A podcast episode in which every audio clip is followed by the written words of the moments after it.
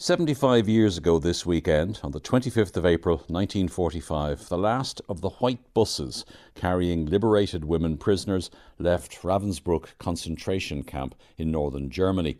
On board was Irishwoman Sister Kate McCarthy, who worked in the French resistance during World War II and since 1941 had endured the terror and cruelty of the Gestapo and the Nazi prison system. To talk about the life of Kate McCarthy, I'm joined now by historian and author Catherine Fleming, who's been researching her story for two years. Cathy, you're very welcome indeed to the History Show. So tell us a bit about her background, where she was from, and how she ended up in France in the first place. Well, Sister Kate, or Catherine Ann McCarthy, she was born on the 17th of December 1895 to Daniel and Mary McCarthy. She was their first child, and they lived in a place called Druminedy or Driminedy North near Drimoleague in County Cork. She would always be known as Sister Kate, and she was the eldest of nine children. She had an uncle who was a priest, so I'm not sure if that was her inspiration, but she joined the Franciscan nuns in 1913. She was only 18 years old, and she took the religious name Marie Laurence, and she would spend the first of her years as a young nun in the Great War nursing soldiers and civilians in a little town north of Paris called Bethune. So that's how she arrived in France. Now, the town of Bethune was decimated by the Germans in 1918, and Sister Kate, along with uh, the other nuns, were evacuated. And from there, I know she travelled to Monroe, Louisiana, with some sisters and set up a hospital there. But she actually returned to France just when the country had fallen to the Nazis in 1940, getting involved then with the fledgling resistance movement there. Tell us a little bit about that resistance movement, because there were a number of women involved in it. Oh, there were. That's the amazing point for me. I love women's history. So the leader of the group, for want of a better word, who set it up would have been Sylvette Leleu. And she was a garage owner. Her husband had been shot down by the Germans in 1939. He was a reconnaissance pilot for the French. And she, of course, was upset and hated the Boche and left her two children with her mother and returned to the garage. And she travelled out to Bethune and to a POW camp that was near Bethune. So Sylvette has the transport. In the camp, she meets Sister Kate, who, as a nun, went out to treat the POWs and the injured soldiers in the camp, and they became friends. The third person in this triumvirate was a, a local cafe owner called Angela Tardieu. And her cafe became the place where the soldiers would find safe haven while they were waiting to get onto the escape line. Sylvette also got the services of a young lad who was her accountant and one of her mechanics. He was only 16. His name was Rene Seneschal, and he was her runner. So he would deliver messages, go out to the camp. Kate would pass him the information. He actually would help bring the soldiers in one of Sylvette's cars to the safe house in the cafe. As you know, the Germans divided France in two, and the northern part was occupied, but the Vichy and southern part, you could have travel with a little bit more ease. The aim was to get the soldiers to Marseille and then on in over the mountains and into Portugal. So this little group and Sister Kate McCarthy was instrumental in freeing, helping to escape 200 British officers and soldiers. And from October 1940, then, things begin to change. They're getting a bigger and they actually amalgamate with a very important group in Paris. And that important group in Paris is the Musée de l'Homme resistance group. How did they work together? Well, the way they worked together was that from October 1940, as well as moving uh, escapees to Paris to the bigger group, Sister Kate now began to get intelligence information.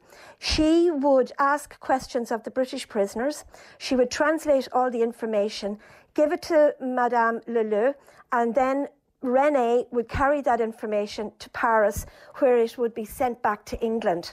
Sister Kate, when she was captured, she was really, really worried because she had got plans of Calais and Boulogne and the battlements that were set up there. So the small group joined the bigger group, and in the end, both parties were betrayed. How did that happen? When and how did her luck run out? The first group to run out of luck, as you put it, was the Musée de l'Homme. All these people, you have to remember, they were ordinary people doing extraordinary things. A precedent was being set here. As time went on, resistance became more organised, but these were the fledgling groups. So there was a betrayer within the organisation of the Musée de l'Homme. And Rene was captured and tortured, and his briefcase revealed uh, addresses and information leading them to Sylvette. Sylvette was arrested two days before Kate. Kate was arrested. On June the 18th, 1941.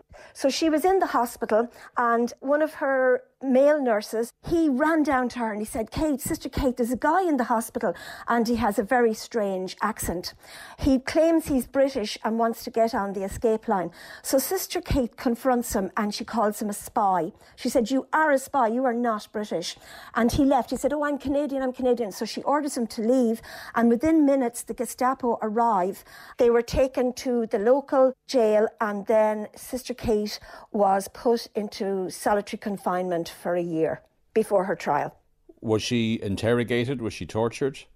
She was. In her witness statement, she just says, I had to endure five very difficult interrogations with the Gestapo her biggest worry was that she would implicate others. And she also knew that the Gestapo knew that plans from Calais and Boulogne had been discovered, but they had made copies and these had gotten back to England and intelligence. So she was brought to trial a year 13 months after her incarceration in solitary confinement in Loos prison. And at her trial, she was condemned to death along with Robert Heniton. And Robert was shot, and Sister Kate had a week of worry. Every time the door opened, she thought, Is it my turn now? Am I going to be dragged out? And then she just disappeared into what became known as night and fog. And it was known as Night and Fog because in December 1941, Hitler issued an order, the Nacht und Nebel decree or the Night and Fog decree, ordering that political activists and resistance helpers would be imprisoned or killed. Now, Kate, along with her two friends Sylvette and uh, Angela, became part of Nacht und Nebel. From 1942, along with thousands of others, they were to disappear into a series of prison camps and concentration camps. And Kathy, these Nazi prisons and concentration camps were designed not just to destroy people physically, but also psychologically, mentally as well. Absolutely. She was brought from prison to prison, and each prison would go further towards Berlin. In, in all, she made a journey of 1,500 kilometres. She was very lucky in that Shortly into her prison moves, she met up with Sylvette Leleu, who was, because LM is alphabetical, she ended up in the cell beside Sister Kate. And they managed to talk to each other by banging out Morse code on the pipes. And they came, eventually, too, they met up with Angela Tardieu, the three women eventually made a pact that they would resist at all cost, even if it meant death. So, how can you resist if you're a prisoner? Well, you can in very little ways. One time she was uh, employed making shirts for German officers, and Sister Kate said she would flush some of the buttons down the toilet. They were meant to make 40 shirts a day, they only made 20. Now, they would have gotten a beating or a, a bit of a slap for that. And then she, what I think was amazing and very brave, one of the last jobs she was given was to make belts for German paratroopers. And she said she unpicked every fifth stitch. So the paratrooper would have a free fall. She was very feisty and she had a brilliant sense of humour. These women managed to get through this system by their camaraderie and their love of each other and the idea that they would survive at all costs. Tell us then about Ravensbrück concentration camp. She arrived there, I think, in December 1944. What was it? What was it like? Ravensbrück was the only custom made women's concentration camp in Germany. And Sister Kate said, We were welcomed in Ravensbrück train station by SS women and soldiers with large dogs. They put us into groups of five and drove us to the camp. They counted us many times because the Germans were never sure of their numbers.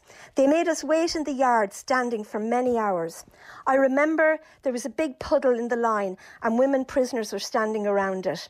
An old 70 year old Belgian woman, exhausted and crippled with rheumatism, was forced to stand in that water. As she refused, she was severely beaten. And that was a bad omen. That kind of set the tone for what would happen. Uh, they would be called in the morning at half four, and then they would work a 12 hour shift, either uh, digging sand, unloading coal from carts, or going to the forest and digging up the roots of trees. Thankfully, she was again reunited with her, her two friends were with her, and they slept head to toe in the bunks. And Sister Kate actually became very ill. She contracted typhus, and her comrades carried her to the infirmary on the door of a toilet. She was very, very ill. She didn't want to stay in the infirmary because in the earlier days before December that she arrived, very sick people would have been euthanized by a white powder. There are people, uh, Mary O'Shaughnessy, in her witness statement, remembers that happening. So over 40,000 women were there by the time Sister Kate arrived. So she recovered from her typhus. Once she could walk, she decided to discharge herself, and then she found out that her two friends were gone. Do we know what had happened them? They had been sent on a different transport to a concentration camp called Mauthausen. And Sister Kate said she was immensely lonely. It was very hard to bear. I had to put myself together, hold tight, and fight with all my physical and moral strength that I had left. And now she was on her own and the selections had been ramped up from early January. There was now a gas chamber in Ravensbrück. It hadn't existed until the January. About 5,000 women would be sent to this before April, and so transports were nearly nightly. And what happened was, and Sister Kate mentions him quite regularly, she says the huntsman. She calls him the huntsman. So, on four separate occasions, Sister Kate managed to avoid being selected for the gas chambers. How did she manage to do that? Well, the first time it happened, um, she said her legs were swollen, her hair was grey, and this was your passport to death. The huntsman, whom I think I'm, I'm 99.9% sure it was a man called Dr. Adolf Winkelmann, he sent her to the left. So that meant she was going to have to go to the gas chamber. But it was all done in a very subtle fashion. You went to a desk and somebody gave you a pink piece of paper and you gave them your prison number.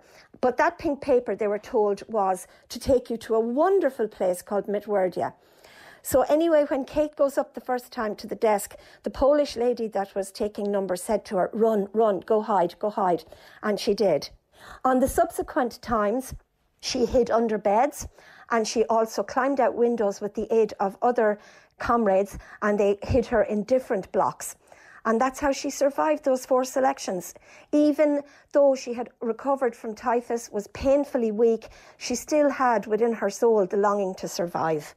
And Sister Kate remembers the day that she was liberated, and it was on the last bus out of Ravensbrück. And she's brought to Malmo in Sweden, extremely malnourished. She weighs little more than four stone. And then when she's well enough, I know she makes her way to Scotland. She goes to her brother Dan, who's a doctor. I think she discovers at some point that Sylvette Leleu and uh, Angèle Tardiveau have survived. But uh, she then returns to Cork, and does she she recovers in Cork? She recovers her health. She does, but before she went to Cork, she went back to France in 1946 she went back actually to the hospital where she nursed, and that was when she did the interview, which is 30 pages long, of her life story from the time she worked in the hospital to her liberation from Ravensbrück. As you say, she eventually went back to Ireland. I know that her niece, Sister Breda, Sister Breda was only a little girl, but she remembers visiting Sister Kate in a farm in Tipperary, and Sister Kate was sitting under an apple tree in the sun, and she had sweets in her pocket for the children. So she eventually became Mother Superior of Honan Home in County Cork, and it was for elderly gentlemen, and she spent the rest of her life here. Um, another niece of hers, she said that Sister Kate rarely spoke about her troubles during the war. And I think this was symptomatic of most of the surviving resistors because Charles de Gaulle really wanted French women and resistors uh, to go back to their normal lives and to to make France great again and to have large families. And, you know, I think there was a great sense of shame in France directly after the war because 1.5 million men were captive and the women, although they made up about 10 to 15% of resistance, they were instrumental in gathering the information. So, Kathy, has she been officially recognised by the by the French government for her role in the resistance? She has, not enough my, in my mind, because um, I have her trial papers here in front of me, and it said she was awarded the Medallion of the Resistance by Charles de Gaulle. She also received the Palme de Victoire from the British government. In 2014, I think it was, there was a plaque unveiled in Paris in the Irish College, and Sister Kate's name was added to that. And it's fitting that she should be remembered because she was an inspiration throughout her life, and she still is to women and to Cork and to Ireland. She is a most amazing woman and achieved so much in her lifetime. Like, even if only 150 of those 200 men survived and managed to get married and have children, it's like a massive pebble in a pond. Oh, so many people will have been saved and helped by the works of Sister Kate and her two friends. Kathy Fleming, thank you for joining us this evening to tell us about the amazing woman that was Sister Kate McCarthy and marking that 75th anniversary of her liberation from the Ravensbrück concentration camp.